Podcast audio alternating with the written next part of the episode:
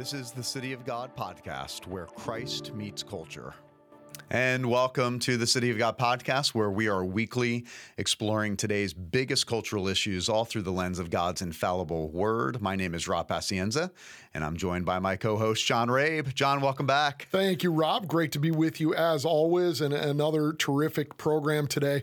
One of the, the hallmarks of this ministry has been uh, our emphasis on America's Christian heritage. That's something that Dr. Kennedy emphasized because it was not well remembered in the 1970s and the 1980s. It much, it's much better so thanks to Dr. Kennedy and several others. Um, but uh, it's been a focus of our Providence Forum a- aspect of our ministry.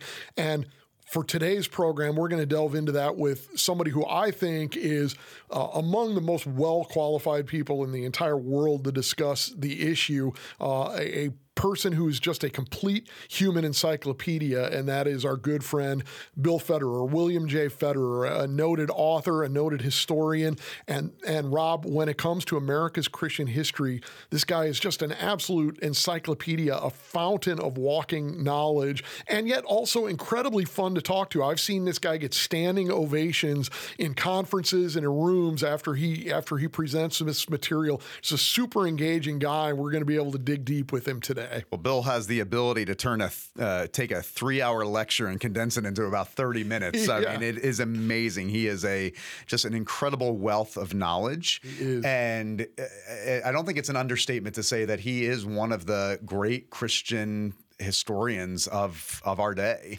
Um, as you said, he's an author, speaker, historian. But there's there's nobody in my mind that does a better job of taking a complex topic like the Judeo Christian foundation of America with all of its different facets and really helping the average layperson just understand what we mean by a Christian nation.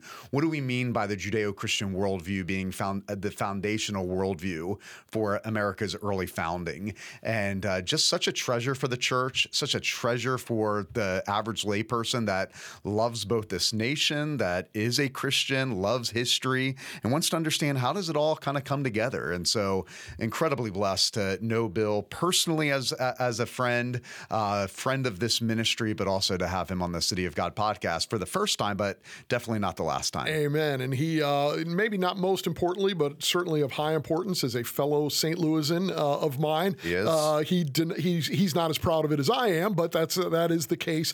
But Bill is uh, one of these people that is is he's has an encyclopedic knowledge. He can he basically has the original sources memorized. His work has been cited by the United States Supreme Court. I know Clarence Thomas cited uh, one of his sources in a uh, in an opinion not long ago. Uh, that's just Bill is is absolutely uh, vital when it comes to these issues, and he also something that we get into in this conversation is not only how the founders were indebted to God and rooted themselves in God's word, but the miraculous ways in which God provided for America as it was being founded. If a few things had gone any other way, we're not here right now uh, in America as we know it, and yet they happened. And and and Bill has put together great material. Yeah, so we'll that. cover all that. We'll Yep. talk about God's hand of providence over uh, the American founding, the Judeo Christian worldview being the foundational worldview of our nation, and really how, how all of the freedoms we experience today and many of us take for granted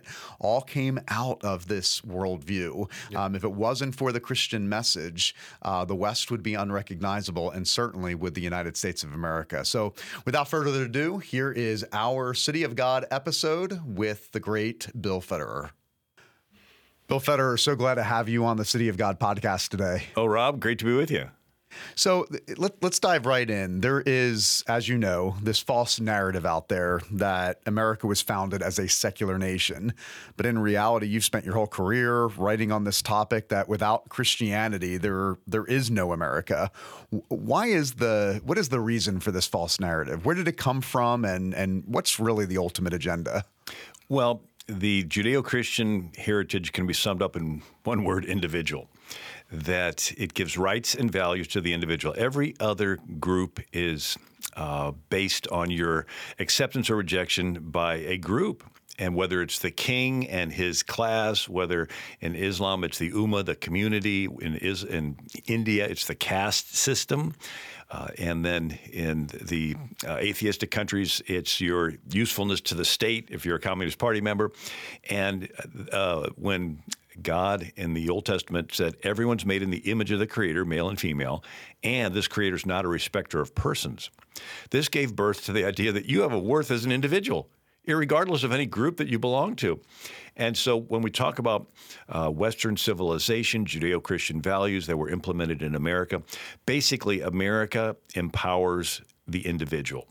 And uh, when we want to preserve our country, we're preserving that you have rights from a creator. And the um, it's, it's worth noting and saving. As far as the Christian aspect goes, I read through every charter of every colony. Mm. Every colony was started by a different Christian denomination. Virginia was Anglican, Massachusetts was Puritan, Rhode Island was Baptist, New York was Dutch Reformed, uh, Delaware and New Jersey were uh, Swedish Lutheran originally. New York, um, I mentioned that Dutch Reformed, um, Connecticut, New Hampshire Congregationalist, Pennsylvania Quaker, Maryland Catholic, right? Uh, New Jersey ended up uh, having a lot of Presbyterians and uh, Princeton, and and so they didn't get along, and they would tar and feather each other. And when the revolution started, they all had to work together against the king. Once we broke away, they had this fear that America was going to pick one denomination and make it the national one, which is their only frame of reference. Every country in Europe, there was a national denomination. England was Anglican, Scotland Presbyterian, Holland Dutch Reformed. Uh, Greece was Greek Orthodox, Russia was Russian Orthodox, um, and then Italy, Spain, France, Austria, Poland stayed Catholic. But it was one denomination per country. They were afraid America was going was to pick, and so they wanted to tie the federal government's hands so that the states could do whatever they wanted. And so religion was under states' jurisdiction. I read through every state constitution uh, in, 19, in 1776. Nine of the original 13 states required office holders to be Protestant to hold state office. Mm. Uh, three, all you had to do was be a plain Christian.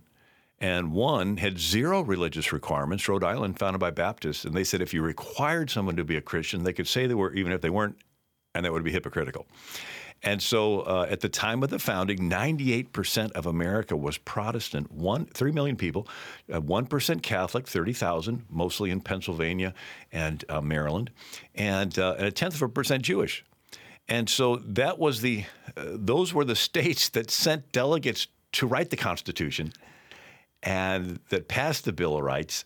And so they didn't want to outlaw themselves. They simply wanted to tie the federal government's hands so they wouldn't be ruled by mandates from a, a, dictator. Yeah, so I think it's uh, pretty fair to say, based on that uh, historian's perspective, that the the narrative that we are a secular nation from the beginning is absolutely a false narrative. It clearly is, and and so then that raises the question: the very few who are even honest about the history um, still want to look at it and say, okay, well, they were people of their time. They they were inconsistent with themselves. Uh, you know, they were they were people of the Enlightenment. That was all changing. So maybe you had these, uh, you know, you had these religious charters and so forth, and uh, but but it was it was passing out and. It, uh, the, the thing that I think it's important for people to understand is that that uh, Christianity is not sort of a, a background issue. It's not some sort of a sidetrack. It's not an aberration, that it is central to this project of freedom and liberty that they were trying to build here in America, wasn't it? Right. So I read the charters, state constitution, amendment to the state constitutions from every one of the original 13 states from their original colonial founding up to the present. And so Virginia, in its original state constitution, which is still in there today, mm. it says it's um, uh, it still mentions Christianity in there. Uh, the the the um, uh, and then North Carolina's state constitution still mentions Christianity. It's the first duty of a civilized and Christian state uh, to take care of the poor. Uh, paraphrase there. And um, but 1835 is when North Carolina changed its state constitution from requiring all office, office holders to be Protestant to being Christian. That was in effect in North Carolina up until 1868 when they changed it to just believing in God. Maryland's original state constitution, 1776, required all office holders to be Christian. But in 1851, they added, and if the party shall profess to be a Jew, the declaration shall be of a belief in a future state of rewards and punishments. In 1864, they changed it to every office holder had to be a Christian or believe in God. And then in 1868, they changed it to all you do is believe in God. You drop the pebble in the pond, the ripples go out. But but we're talking 1851. You had to be a Christian or a Jew to hold office in Maryland. Um, and so people say, oh, well, what about separation of church and state? Easy. That was to keep the federal government out of state business. The Constitution took the power of a king, separated it into three branches. Uh, they took the Tower of Babel and scattered it. Uh, and the King of England was the most powerful king on the planet, and they wanted to. The sun never set on the British Empire. He was a globalist. He was a one world government guy. India, Australia, New Zealand. They wanted to take his power and separate it. They said, We've been down the road of one person ruling, and if you're friends with the king, you're more equal. You're not friends with the king, you're less equal. You're an enemy of the king, you're dead. It's called treason. We've been down that road. Let's trust the people. They may make mistakes sometime, but we've been down the King Road. Let's. So, in other words, our Constitution is simply a way to keep a president from ruling through mandates and executive orders. Hmm. Let me say that again. Our Constitution was intended to prevent a president from ruling through mandates mm. and executive orders. I've got a wow. pen. I've got a phone. yes. it's amazing. Yeah. It's it's interesting, Bill. When you when you think about Christianity's influence, we're not just talking about religious freedom, religious liberty. We're talking about freedoms across the board. Talk to us a little bit about how Christianity did specifically influence the freedoms that we have experienced past and present here in America. You know, uh, Antonio Gramsci was an Italian socialist that got on the wrong side of the Russian socialists and the others who wanted to conquer the West with tanks. And he says, you can't do it through tanks. You got to do it slow it got called the Long March Through the Institutions. In other words, you have to rot the West from the inside. Mm-hmm. And, and so he said, um, uh, socialism is precisely the religion which can defeat Christianity, and uh, the the West has been, you know, uh, had a two thousand years of Judeo-Christian heritage, and and that we have to undermine that by infiltrating the institutions, the churches, and that's what they've been doing with this wokeness infiltrate the media, infiltrate the universities, infiltrate. And um, so the, um, uh, the push is to move us away from our Christian founding. But, but the, the idea that you get rights from a creator, um, there's a great quote from Eisenhower. He said, In some lands, the state claims to be the author of human rights. If the state gives rights, it can and inevitably will take away those rights. Our founding fathers had to refer to the Creator in order to make our revolutionary experiment make sense. In other words, we had to claim we had rights from a creator. The government's job is to guarantee and protect to us our God given rights. Well, if there is no creator, where do your rights come from?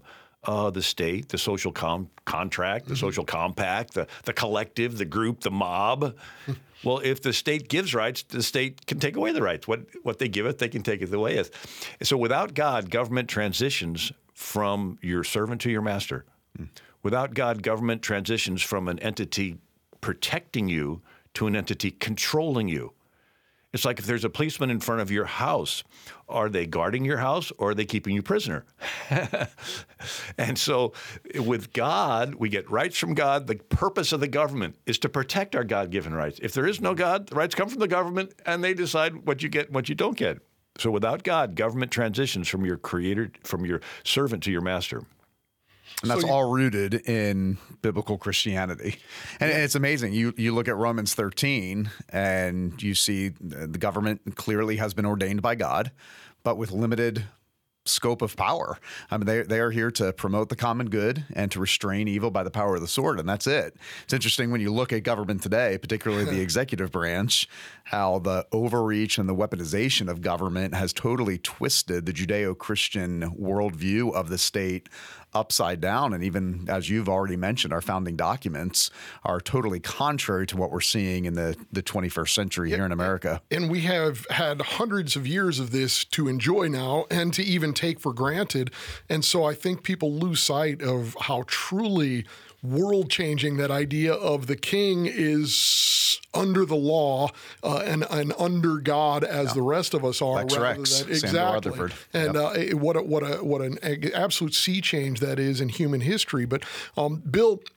You mentioned along with that when looking at the state constitutions, I forget which state it was that you said, uh, but one of them said, okay, well, it, it starts with you got to be a Protestant. Then it said you can be a Jew, but you have to believe in rewards and punishments uh, at the end.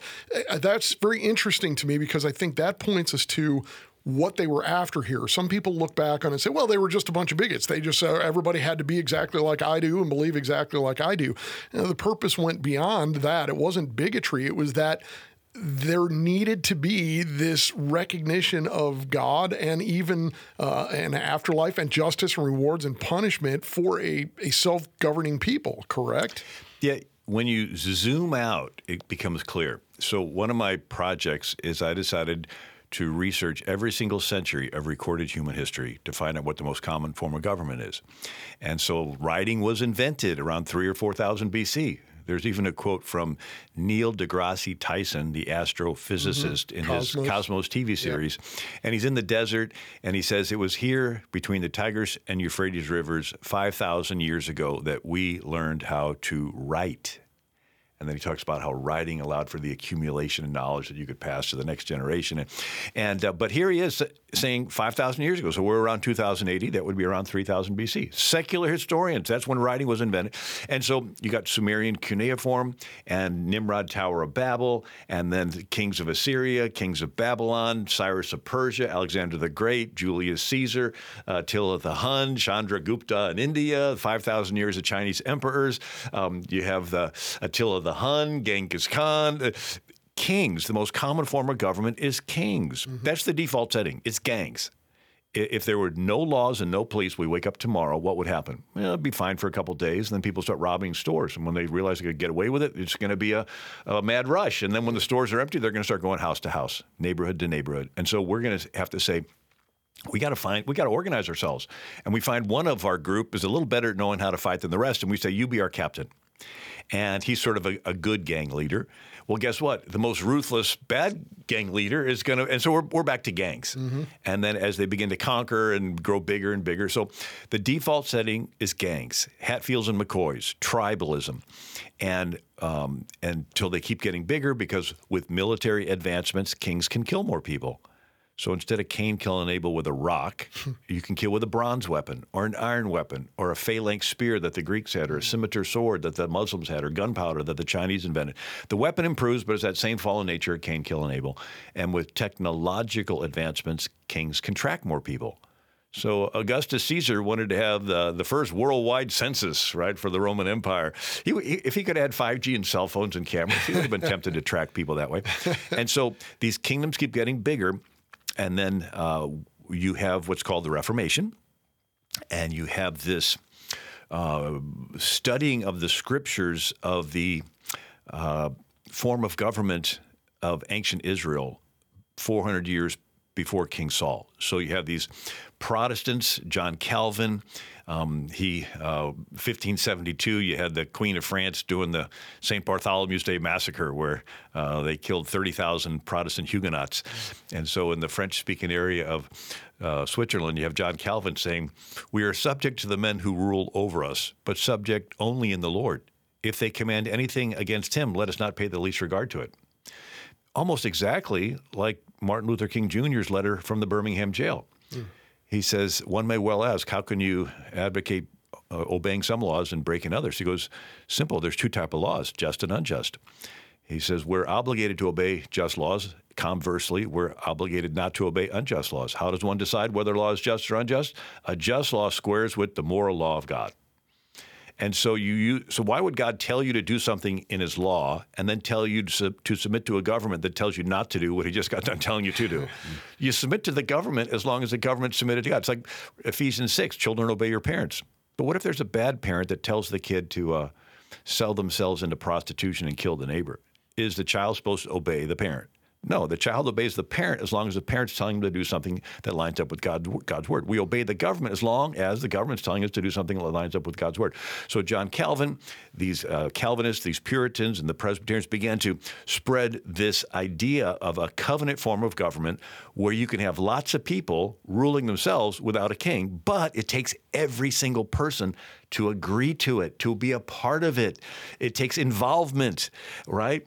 Where um, uh, and so this turned into their church model of government.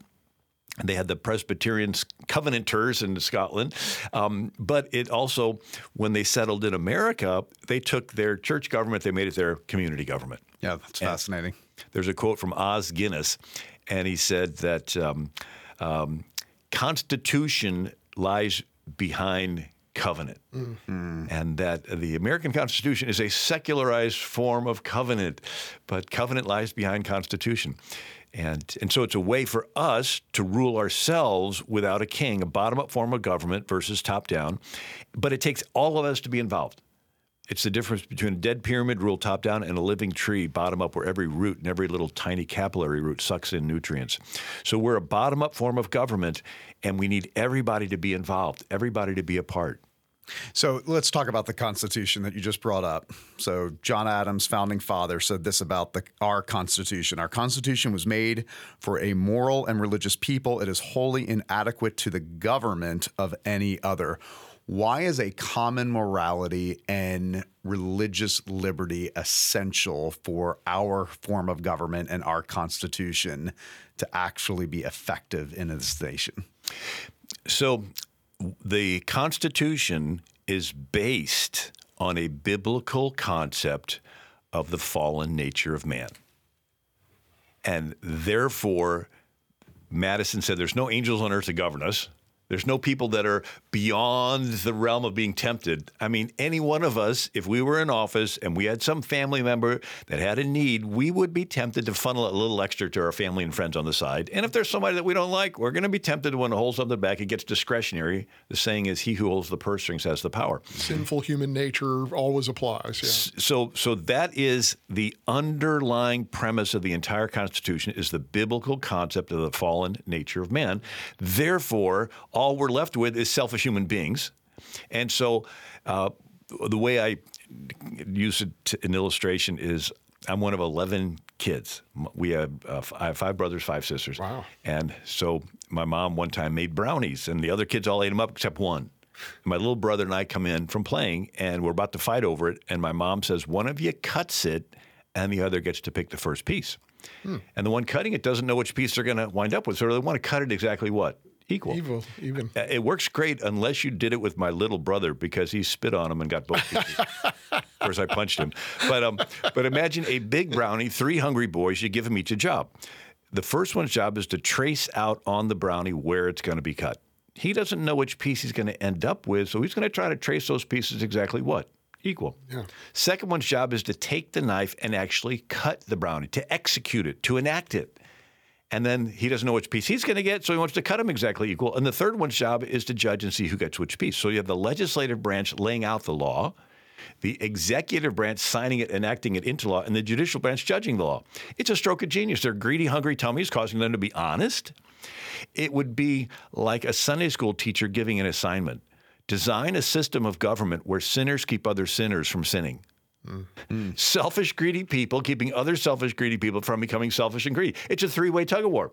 So the uh, congressional branch is always going to try to pull power away from the legislative and judicial.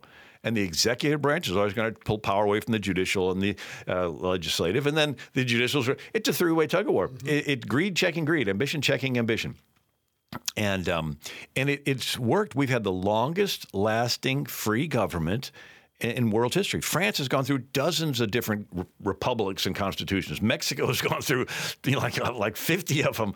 Um, they're they're short lived, and um, the the other concept is a seed and soil. If you think of our Constitution as a genetically engineered seed, it took 6,000 years, brilliant minds, a lot of sweat and blood to pre- produce this seed. But a question Does the type of soil you plant the seed in have any relation to the harvest you're going to mm. get? You could have the best seed, but if you plant it in a sandy beach, not right? grow. So we get rid of Saddam Hussein, and we uh, go over there and give them a constitution almost exactly like ours. And in one election cycle, they vote in Sharia law. It's a death penalty to insult Muhammad. You can have four wives, beat your wife. And we're scratching our head thinking, why didn't the seed work? Well, you planted in a soil that was Islamic. And Islam has no concept of equality. That Allah loves the faithful Muslim that who is submitted, and Allah hates the infidel. And women are not equal to men, right? And um, and then we saw the Soviet Union fall apart.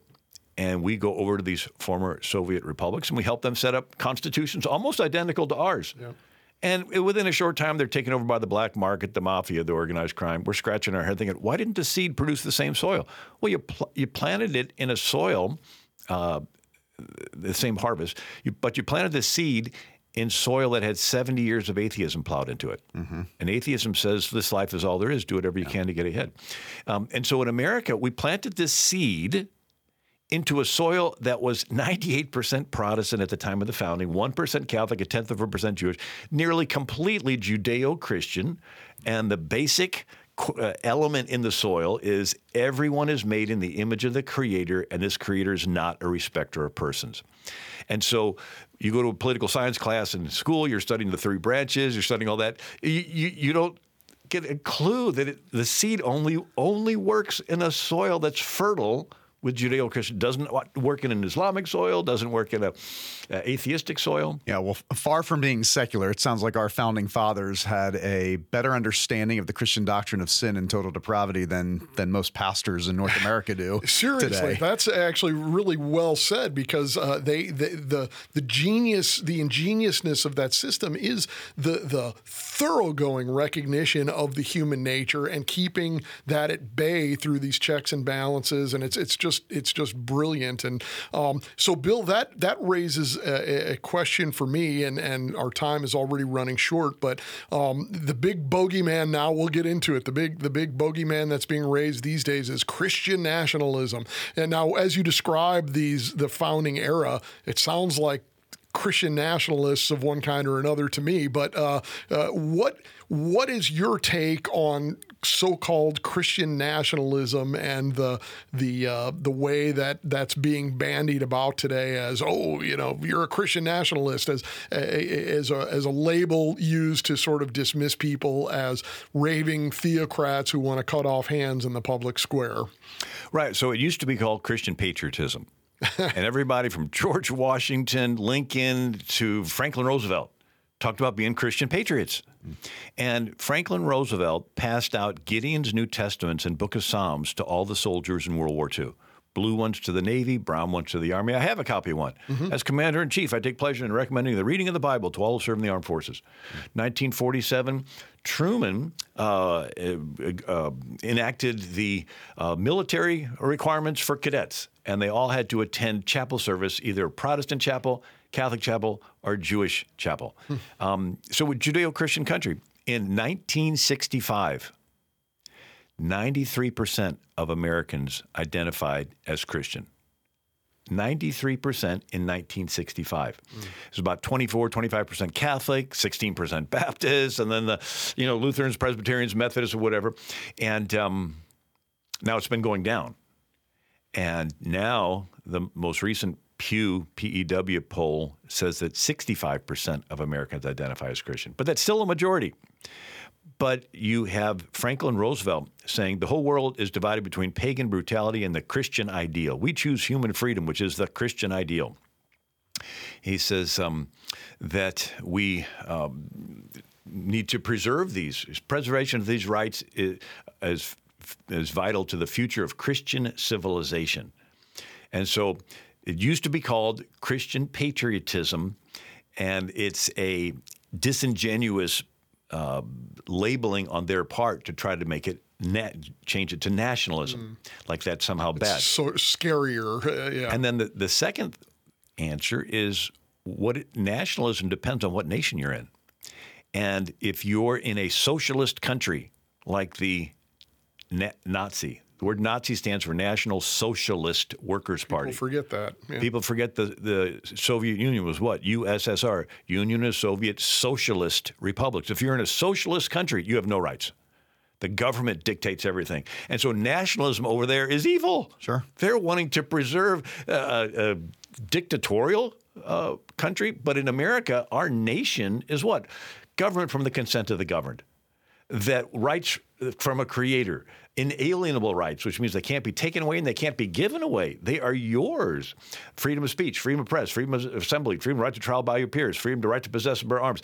Our nation that we want to preserve is one that guarantees rights to the individual. That's a good thing. So nationalism yeah. over here is preserving a nation that guarantees individual rights. So the, the, first is they switch from Christian patriotism to Christian nationalism, but the second is depends on what nation you're in. The third is nationalism is the opposite of globalism. They want to go back to a one world government. They want to have Nimrod, Tower Babel on a global scale. And if you uh, if you think of it, God Himself created nations that he created the borders. It says in heaven there'll be there people there from every nation and every tongue. Now, why is that important? Nation is opposite of globalism. You you take this one monolithic entity of a globalist government and you break it into smaller pieces and they pit themselves against each other to keep it in check to prevent it from concentrating into the hands of, uh, of a globalist dictator.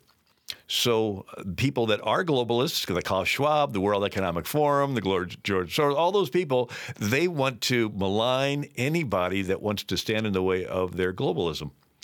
And um, yeah, absolutely, and we can all see through it. I mean, I think the mm-hmm. the reality of anybody using uh, the the label Christian nationalism as a derogatory term, their their uh, entire intent is to silent Christians from being engaged in the public square and to somehow erase history and revise history to make us out to be more of a secular nation yep. uh, from the beginning instead of the nation that we've been talking about the last few minutes. And scare people with that term national. Absolutely. I, I love, uh, okay, Christian patriotism. What are you going to do with that? Uh, that's uh, tell me how they're different yep. and, and then tell me what's wrong with Christian. But any Christian that wants to engage in the public square that understands the influence of faith and particularly Christianity Christianity in the public square. Yeah. It's it's all an attempt of the progressive secularist in our nation to silence Christians and to somehow uh, revise history and rewrite history. And there's a quote from George Washington. He said, "To the uh, highest glory of patriot, we should add the the higher glory of Christian." Yes. And um, yep. I was reading a quote from Teddy Roosevelt. Uh, in 1906, he says, um, "A Negro is lynched he says every Christian patriot in America should raise their voice loud in protest against this mob spirit that lynches Negroes. Yeah. Right. So this is Teddy Roosevelt saying Christian patriot. It's yeah. a, it's it's a term that is we are want to preserve a nation where there's rights, and we want to condemn lynchings. We want to condemn uh, a, a, killing of babies in the womb. We want to we want to stand up. Um, so the word citizen is Greek. It means co king, co ruler, co sovereign. And we pledge allegiance to the flag and to the republic. A republic is where the people are king, ruling through their representatives. And so we're basically pledging allegiance to us being in charge of ourselves. Mm. And so when someone protests the flag, what they're saying is, I don't want to be the king anymore. I yeah. protest this system where I participate in ruling myself. It's like, okay, somebody else right. will rule you. Yeah. yeah. yeah. Absolutely. Israel and Saul, really, yeah. And, and, recognizing in the pledge that we're understanding and recognizing that we are one nation under who? Under the sovereign authority of God. And as you just mentioned, George Washington, we all know what has happened to George Washington's legacy over the last few decades. Um, secularist at worst, deist at best in, you know, kind of our current cultural moment.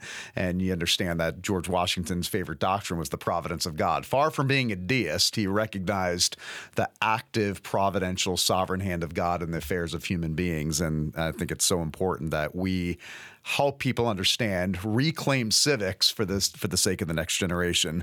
Uh, Bill, one final question. You you've written many books. One of my personal favorites is Miracles in American History. Uh, just a little side note: we take this book on all of our family vacations. So the the joke in our family is Bill Federer travels with us on every family vacation. My wife is actively reading it to our children as we're traveling from city to city across America. And in it, you write about the impactful stories of God's providential hand throughout American history. What what are some of those providential, impactful events that we can look to and say God's hand surely has been uh, on our nation throughout its history? Well, the first global war was the Seven Years' War, or in America, the French and Indian War. And here's George Washington, and he is the, the, the, general. William Braddock was shot, and he's more or less in control, and he's riding his horse, and he has. Uh, later writes a letter to his son. He had four holes through his coat with bullet holes, and two horses shot up from under him, but he's unhurt. And he says um, that he gives credit to Providence. Providence gave him courage. This concept that, hey, God has set the time that I'm going to depart and until that time happens, nobody can hurt me. And that gave him courage in battle. So you have another is the Battle of Brooklyn Heights, and there was a loyalist that's somebody that lives in America, but they're loyal to the enemy, right? And this loyalist shows the British where to land and marches them all night long through Jamaica Pass, and they attack George Washington from behind, who's facing the East River in the New York Harbor, because that's where the British ships are. And uh, it's August 27th, 1776, 3,000 Americans die, only 300 British. And this is the entire American army. And it could be over right here, and we would be another British colony like mm-hmm. Kenya or India but uh, the Continental Congress had a day of fasting and prayer, and Washington had it read to his troops. But Washington gets every boat he can find, and all night long they're ferrying his army across the East River to Manhattan Island. And um, he gets about half his army across when the sun starts coming up. Now he's really a sitting duck. There's not enough left to fight, and the ones that are in the water, a couple cannon shots will get rid of that. And uh, his chief of intelligence was Major Ben Tallmadge and he says, as the dawn of the next day approached, those of us who remained in the trenches became very anxious for our own safety. And when the dawn appeared, there were several regiments still still on duty. At this time, a very dense fog began to rise off the river and settle in a peculiar manner over both encampments. I recollect this providential occurrence perfectly well, and so very dense was the atmosphere that you could scarcely discern a man at six yards distance. We tarried until the sun had risen, but the fog remained as dense as ever. Well, Washington is able to evacuate his entire army and continue the fight, and we eventually became independent. Uh, another is the Battle of Cowpens toward the end of the war. You have some cows, put them in a pen, all right? It's, so it's in South Carolina and the British have a young 26 year old Colonel Tarleton. And he's got the dragoons, which are light cavalry. They can ride really, really fast. They don't carry lots of supplies, but they can ride fast, and they have their sabers. And so uh, at the Battle of Waxhaw, this Colonel Tarleton uh, killed 300 Americans who were surrendering. He told his men to take out their swords and hack them to death. So they call it the the um, Tarleton's quarters, which means if you get captured by him, he'll kill you. And so Tarleton is racing toward the American army. Uh, Daniel Morgan is our general, and he's got a whole army with lots of wagons. He's moving slow, and he realizes that he can't outrun them, and so he decides where to fight. And um, sets up with the militia in front, and they're known for shooting a couple times and running away. And then behind them are the Continental soldiers, and and they they fire 800 British get killed. And so the Americans retreat and the British are chasing them. So the Americans uh, cross the um, Yad, uh, Yadkin River and the or Catawba River first, and then uh, the British show up. But before the British can cross, there's a flash flood. And then they get to the Yadkin River. The Americans cross before the British can cross another flash flood. Mm. And then they get to the Dan River. The Americans cross, the British show up. They're watching the Americans get out the other side and another flash flood. The river's flooding its banks, wow. and they have to give up the chase. And um, the British uh, general said. Uh, uh, we would they we would have caught them with Cornwallis' army right there had not uh, God uh, the, the, rivers almost miraculously fell to let the enemy across before we showed up and um, so uh, so and then you have uh, Civil War. Um, Lincoln has a day of fasting and prayer to be observed. April 30th, 1863. The whole nation is fasting and praying. Two days later, a freak accident happens that changes the war. It's the Battle of Chancellorsville. Uh, and the Confederates are winning two to one. I mean, it's like, an, uh, and then Stonewall Jackson's coming back at twilight. His own men say, Stop who goes there. And before he can answer, they let off a volley of shots, kill a bunch of men and horses. He's shot twice in the arm, once in the hand. He has to have his arm amputated, dies a couple days later.